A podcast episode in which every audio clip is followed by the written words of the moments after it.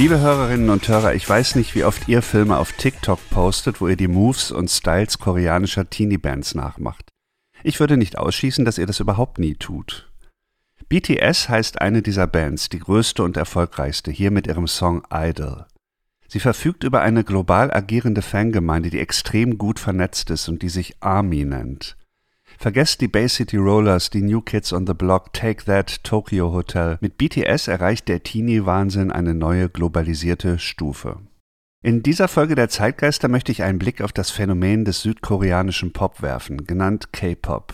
Man lernt hier nicht nur eine Popmusik kennen, die auf neue Art weltweit wirkt, auch das Verhältnis von Star und Fan ist ein anderes als jenes, das wir bisher kannten. Durch Social Media haben Fans auf einmal eine Macht, die über ihre frühere Macht des passiven Konsumierens weit hinausgeht. Sie können mit ihren Postings, Kampagnen und Aktionen ernsthaft etwas für ihre Stars tun. Wie verändert sich dadurch die Fankultur, die ja bisher klar hierarchisch organisiert war? Hier der göttliche Star, dort der passive Konsument. Steigt der Star im 21. Jahrhundert endgültig aus seinem Olymp herab? Und wofür brauchen wir ihn dann noch? Diese Folge habe ich zusammen mit einer Kunstwissenschaftlerin entwickelt, die sich schon eine ganze Weile mit koreanischer Popkultur beschäftigt. Mit ihr werde ich darüber sprechen, wie K-Pop die Medienwelt und vielleicht auch uns nachhaltig verändert.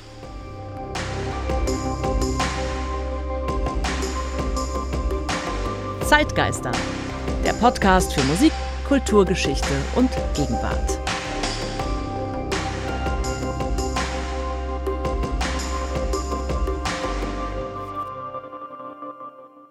Mein Name ist Ralf Schlüter. Ich produziere den Podcast Zeitgeister zusammen mit der Zeitstiftung Ebelin und Gerd Bucerius.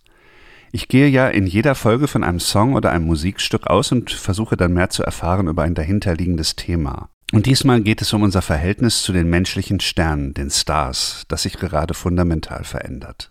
Ich fasse mal kurz zusammen, welche Vorurteile man gegenüber K-Pop hat, falls man welche hat.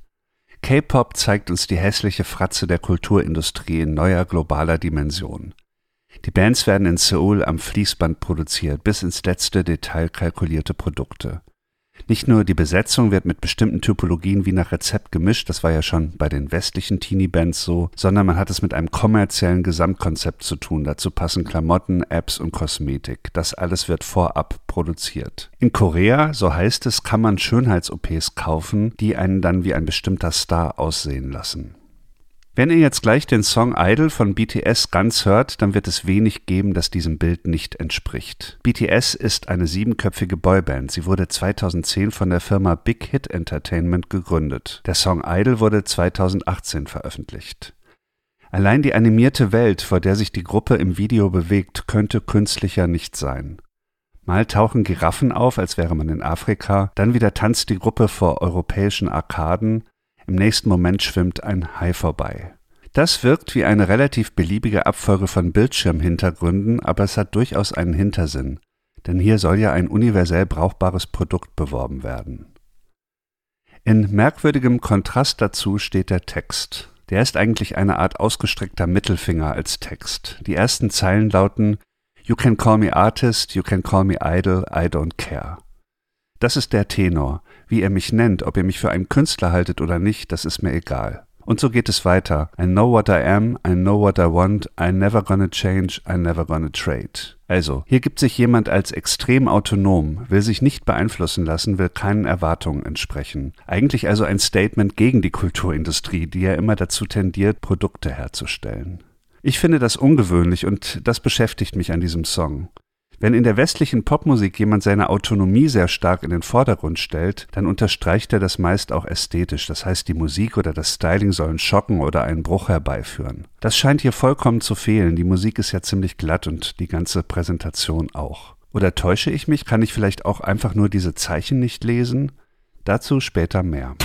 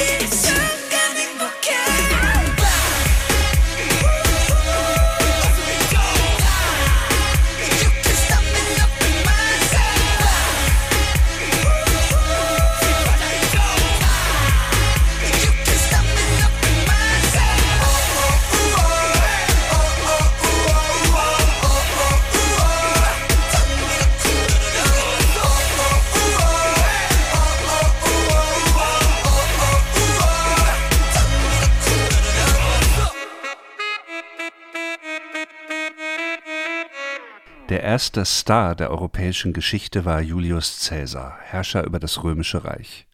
Zumindest dann, wenn man diesen Begriff ganz wörtlich nimmt. Star heißt ja Stern.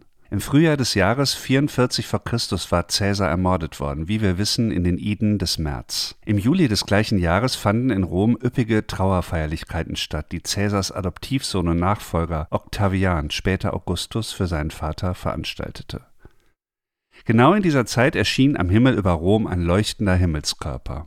Man kam dann auf die Idee, dass Cäsar als Stern wiedergeboren war, dass er nun vergöttlicht auf die Römer herabschaute. Tatsächlich war es ein Komet, der nach sieben Tagen dann auch wieder verschwunden war. Doch Octavian war so clever, an der Sternidee festzuhalten. Er machte diese Legende zum Teil der offiziellen staatlichen Erzählung im Römischen Reich. Der Lichtschweif wurde den Cäsar-Statuen auf die Stirn gemeißelt. Große Dichter wie Horaz schrieben Verse darüber.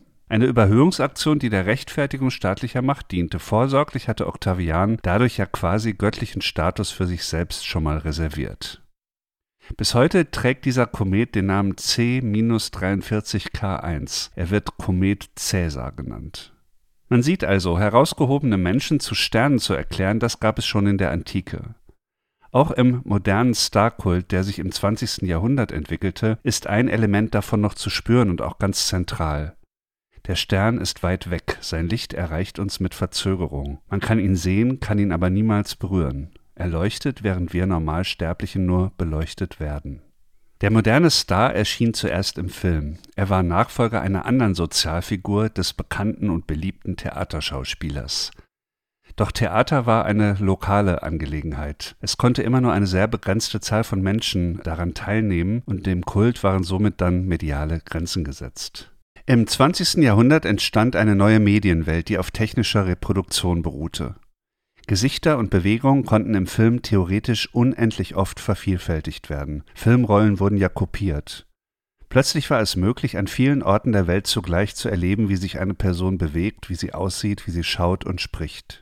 Dazu wurden Plakate gedruckt, über Galas in Wochenschauen berichtet, Porträts erschienen in Zeitungen und Zeitschriften, das Radio und die Schallplatte transportierten prominente Stimmen. Es entstand ein neuer medialer Raum, ein vorgestellter höherer Ort, wo Filmstars wie Betty Davis, Cary Grant, Marilyn Monroe oder Marlon Brando lebten, kämpften und liebten.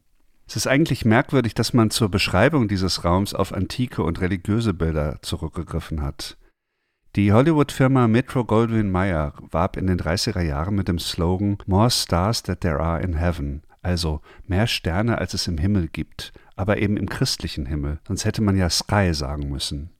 Auch die Vorstellung des Olymp tauchte wieder auf und wurde damit verbunden. Der Olymp war ein Berg und der Wohnort der Götter in der griechischen Antike. Also, Der moderne Star sollte so etwas sein wie ein Gott der Leinwand, fern, unerreichbar, unsterblich, und all das stimmte ja irgendwie auch. Man würde Marilyn Monroe eher nicht beim Einkaufen in der Drogerie treffen, und unsterblich war sie schon deswegen, weil ihre Lebendigkeit, ihre körperliche Unmittelbarkeit für immer in Bild und Ton abrufbar waren.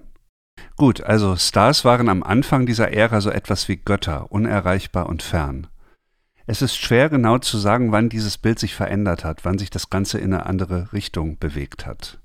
Vielleicht aber mit dem Aufkommen der Popstars. Der Unterschied zwischen einem Filmstar wie Cary Grant und einem Popstar wie Elvis Presley war, dass letzterer sich in eine gesellschaftliche Konfliktlinie hineinbegab. Als Elvis um 1956 auf der medialen Bildfläche erschien, liebte ihn ein Teil der Gesellschaft, der Jüngere, und ein anderer hasste und bekämpfte ihn, der Ältere. Elvis Bezug auf afroamerikanische Musik, seine sexualisierten Bewegungen, seine direkte Sprache waren ein Affront für das konservative Amerika und Europa. Für die Stars der Popmusik war es seitdem immer wichtig, dass sie etwas Eigenes hatten, das nicht fremdbestimmt war von der Kulturindustrie oder jedenfalls nicht nur. Im Idealfall wohnten sie gar nicht im Olymp, sondern repräsentierten einen utopischen anderen Ort, wo man freier und gerechter leben konnte. Wer zum Beispiel sexuell von der Heteronorm abwich, konnte sich im Image von schillernden, androgynen Popstars spiegeln, von David Bowie über Prince bis zu Lady Gaga, je nachdem, in welcher Generation man geboren war. An den Popstar werden also hohe Anforderungen gestellt. Er soll weit weg sein und strahlen wie der alte Stern, aber er soll auch eigensinnig sein, exzentrisch, autonom. Er soll ein Außenseiter sein, der aber zugleich als Rollenmodell taugt für etwas anderes, für eine Alternative. Niemand brachte dieses Prinzip des Stars, dieses neue Prinzip so auf den Punkt wie der amerikanische Künstler Andy Warhol. Er ernannte Leute aus seinem Umfeld, die er für besonders interessant hielt, zu sogenannten Superstars. Das waren typische Bohem-Figuren, die bekamen dann so Fantasienamen wie Viva, Superstar oder Ultraviolet und oft hatten die gar nichts Richtiges gelernt, also in dem Sinne, dass sie einen Beruf hatten, Schauspieler oder Musiker, sondern sie waren einfach als Typen interessant. Sie repräsentierten weniger einen bestimmten Beruf, sondern eher eine Lebensweise, queer, exzentrisch, libertär. Es gibt im Netz eine schöne Galerie der Warhol Superstars und ich habe die verlinkt, da könnt ihr euch die alle mal anschauen. Die Pointe an diesem Begriff ist natürlich, dass sie alles Mögliche waren, aber keine Superstars. Sie brachten keine Produkte in Umlauf, die sich massenhaft verkaufen konnten. Sie waren eher Skizzen, quasi nicht realisierte Stars. Warhol hatte das Idol des Pop-Zeitalters auf seine Essenz reduziert, Abweichung. BTS sind ohne Zweifel echte Superstars, aber in einer Medienumgebung, gegen die einem Warhols Zeiten überschaubar und gemütlich vorkommen.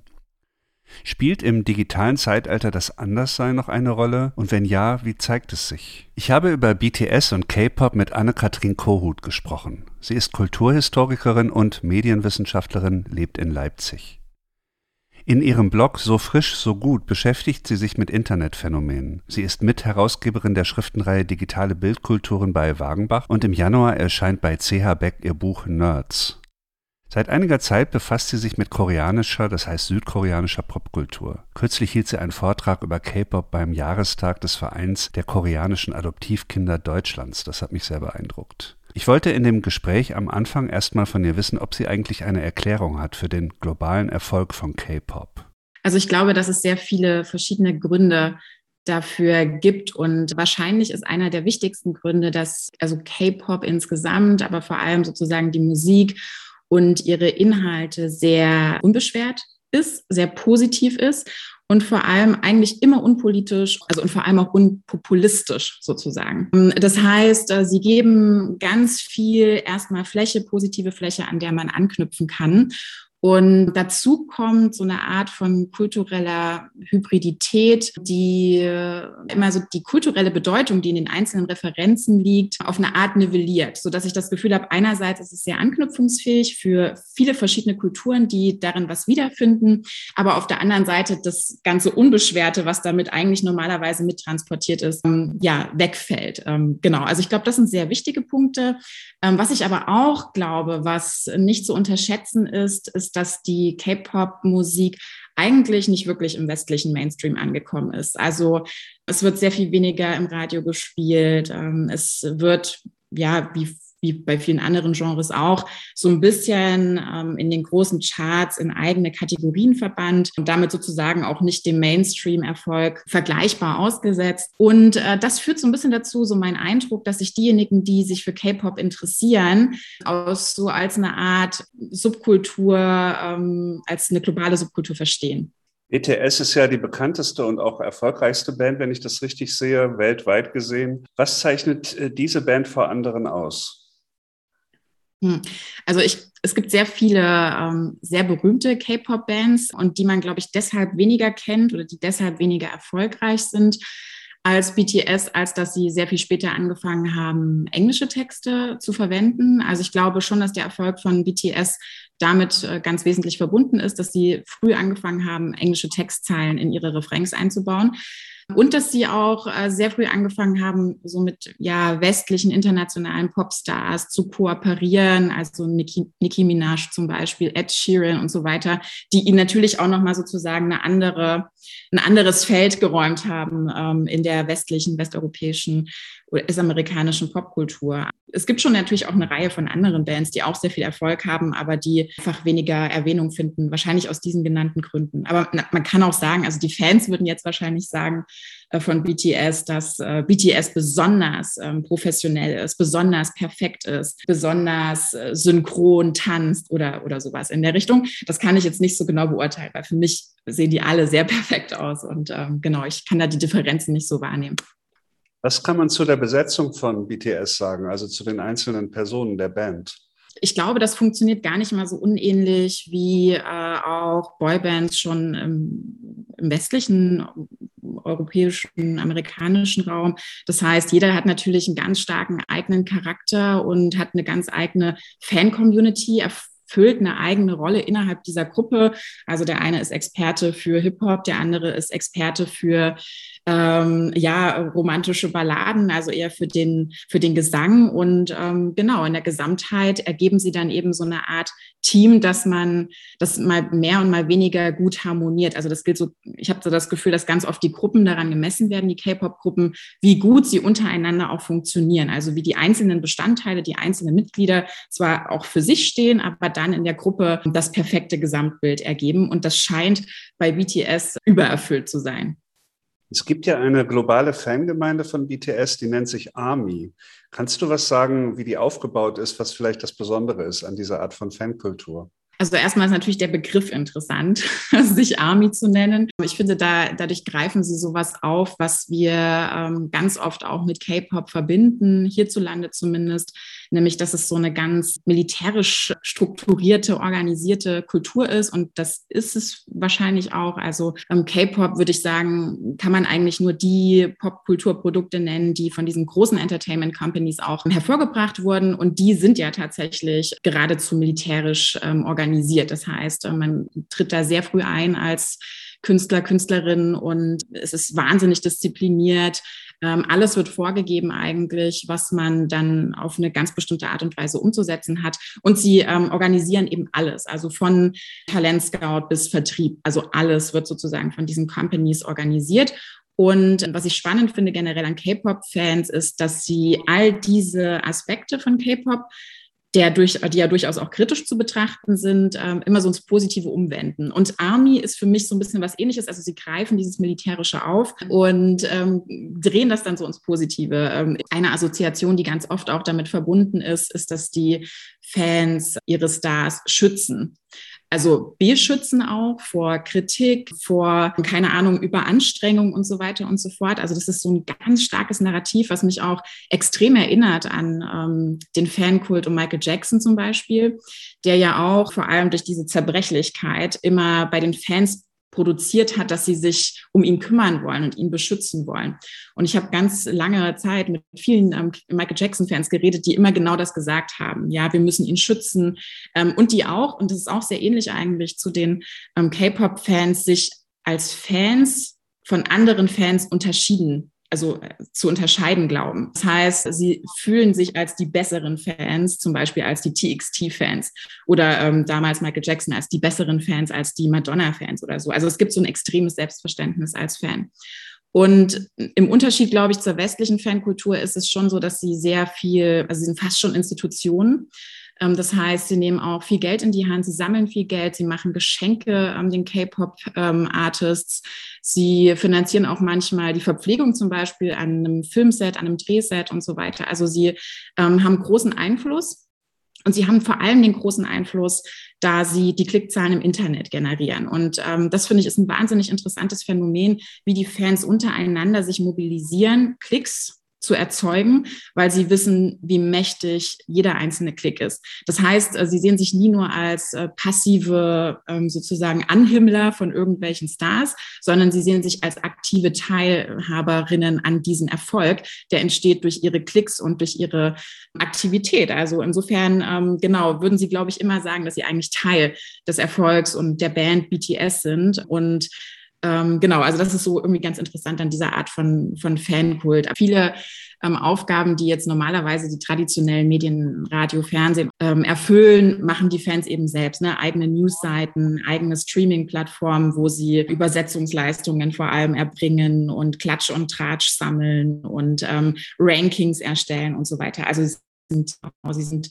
sehr engagiert einfach, auch in der Vermarktung, aber auch in der Vermittlung ihrer Bands. Werden denn die Stars überhaupt noch angehimmelt im klassischen Sinne? Sind das doch irgendwie etwas herausgehobene Wesen für die Fans? Also hier habe ich so zwei Beobachtungen gemacht, die sich vielleicht widersprechen. Ich weiß es nicht genau. Also zum einen ähm, finde ich eben interessant am K-Pop, dass sie ähm, sozusagen anders als so viele gerade aktuelle US-amerikanische Stars weniger individualistisch sind. Das heißt, auch gerade durch die Hybridität geben sie eher, stellen sie eher so eine Plattform dar, wo sich dann Fans, wenn sie ihre Choreografien reinszenieren und so weiter, eigentlich selbst als individuell zeigen können. Das heißt, in dem Sinne könnte man schon sagen, dass sie eigentlich nicht sozusagen extrem mystifiziert sind. Auf der anderen Seite äh, sind sie insofern dann doch noch äh, irgendwie göttlich, als dass ihre, also die Aussagen, die sie vermitteln, also erstens mal weiß man zum Beispiel von K-Pop-Stars überhaupt nichts Privates. Also und das im Zeitalter von sozialen Medien und obwohl man weiß, wie wichtig soziale Medien sind für Popstars, sie sind dort eigentlich fast nie persönlich. Ne? Also man weiß nichts über die, man weiß nicht, was haben die eigentlich, haben die eine Freundin oder nicht. Meistens angeblich nicht, aber wahrscheinlich schon. Aber das ist wirklich, also alles, was mit Alltag, Alltäglichkeit, ähm, privatem Umfeld zu tun hat, wird komplett aus diesen Personen herausgekehrt. Das hat natürlich schon zur Folge, dass so eine Distanz entsteht, wie wir sie eigentlich auch mal hatten in der Popkultur der 80er und 90er Jahre, wo natürlich vielleicht mal MTV äh, eine Villa-Tour gemacht hat, aber auch schon die Villa, die war so, die war so unnahbar, die hatte eigentlich nichts mit der eigenen Lebensrealität zu tun. Das ist dort schon noch sehr, sehr stark so. Und ich glaube, dass sie ganz oft, also auch in K-Dramen zum Beispiel, wird das oft thematisiert, dieses Verhältnis dann auch von den Fans äh, zu ihren Stars, dass die Stars oft für die Fans sowas sind wie der Pfarrer für die Gemeinde. Das heißt, er darf, also er ist für die Gemeinde da, er ist für die Fans da und nicht für eine einzelne Frau oder eine Familie oder für irgendwie sowas ähm, Banales. Ähm, das ist so eine, sowas, was ich eben bei Michael Jackson auch immer gesehen habe, der wie so eine Jesus-Figur eigentlich über allem schwebt, für seine Fans da ist, für seine Community da ist und alles, was dann an Privaten natürlich trotzdem reinkam, weil das in unserer, also auch in der damaligen ja, Celebrity-News-Kultur einfach so, so üblich war, ähm, hat eigentlich immer nur zu Störungen gefühlt, geführt in seiner Wahrnehmung oder in der Wahrnehmung seiner Person. Und mhm. deswegen finde ich schon, dass sie noch dieses Mystifizierte, dieses so schöne Sequoia schon noch relativ stark auch haben. Ähm, hinzu kommt auch, dass wenn sie Inhalte bringen in ihren Songs, sind das ja immer so allgemeingültige, positive ähm, Statements. Ja, natürlich liebe dich selbst, ähm, äh, keine Ahnung, Friede in der Welt und so. Also ich, ich spitze es jetzt mal sehr zu. Natürlich ist nicht alles so extrem äh, unpolitisch, aber das meiste eben doch.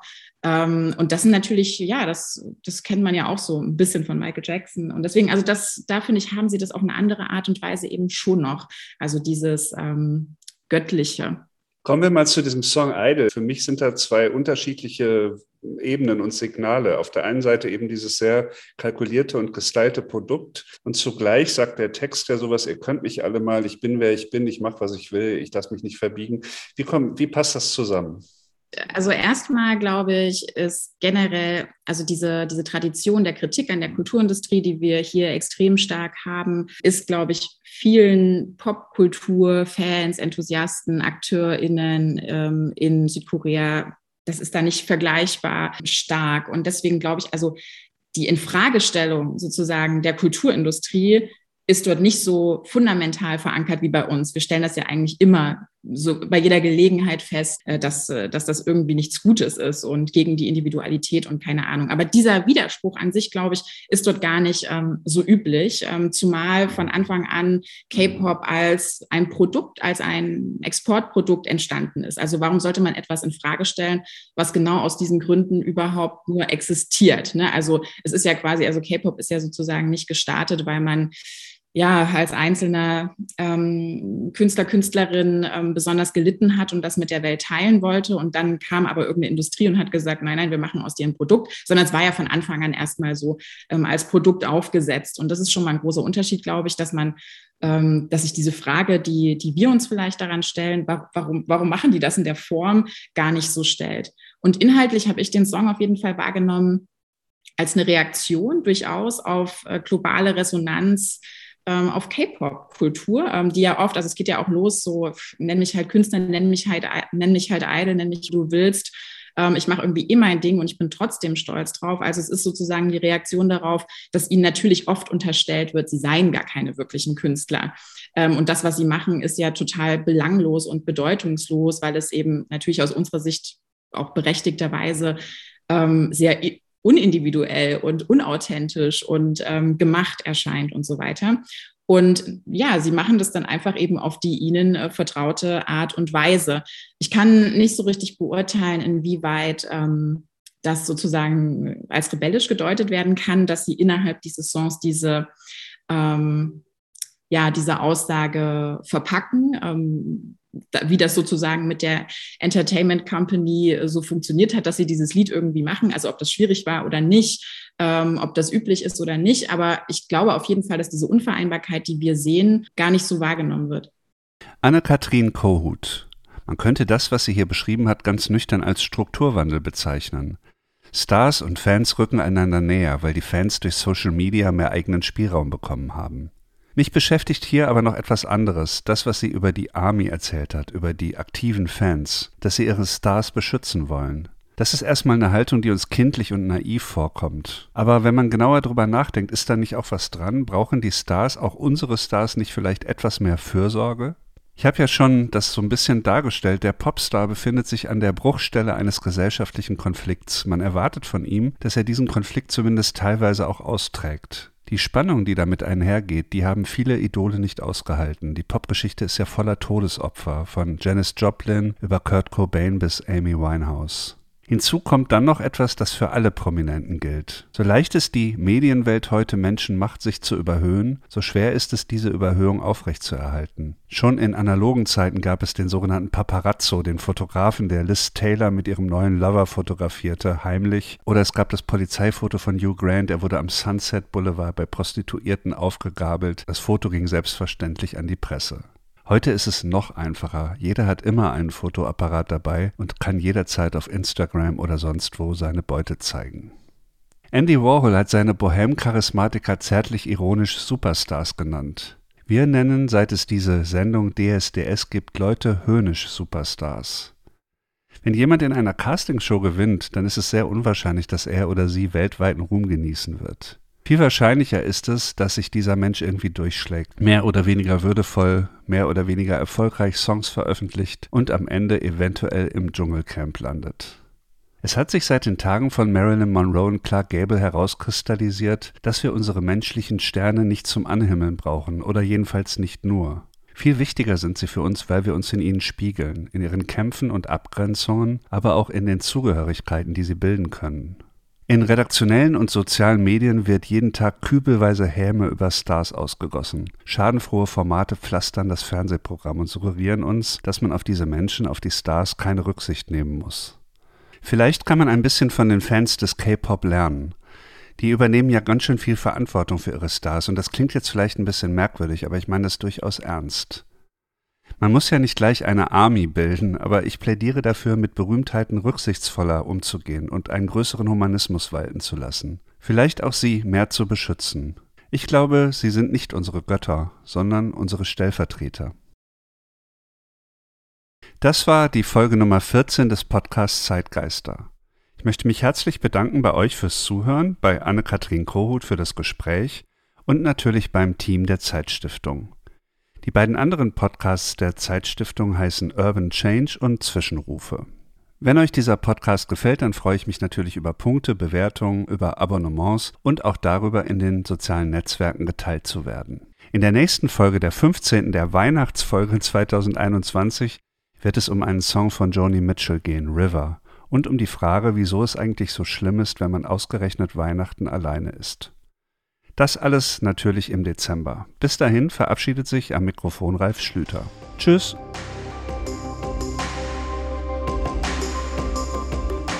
Zeitgeister, der Podcast für Musik, Kulturgeschichte und Gegenwart.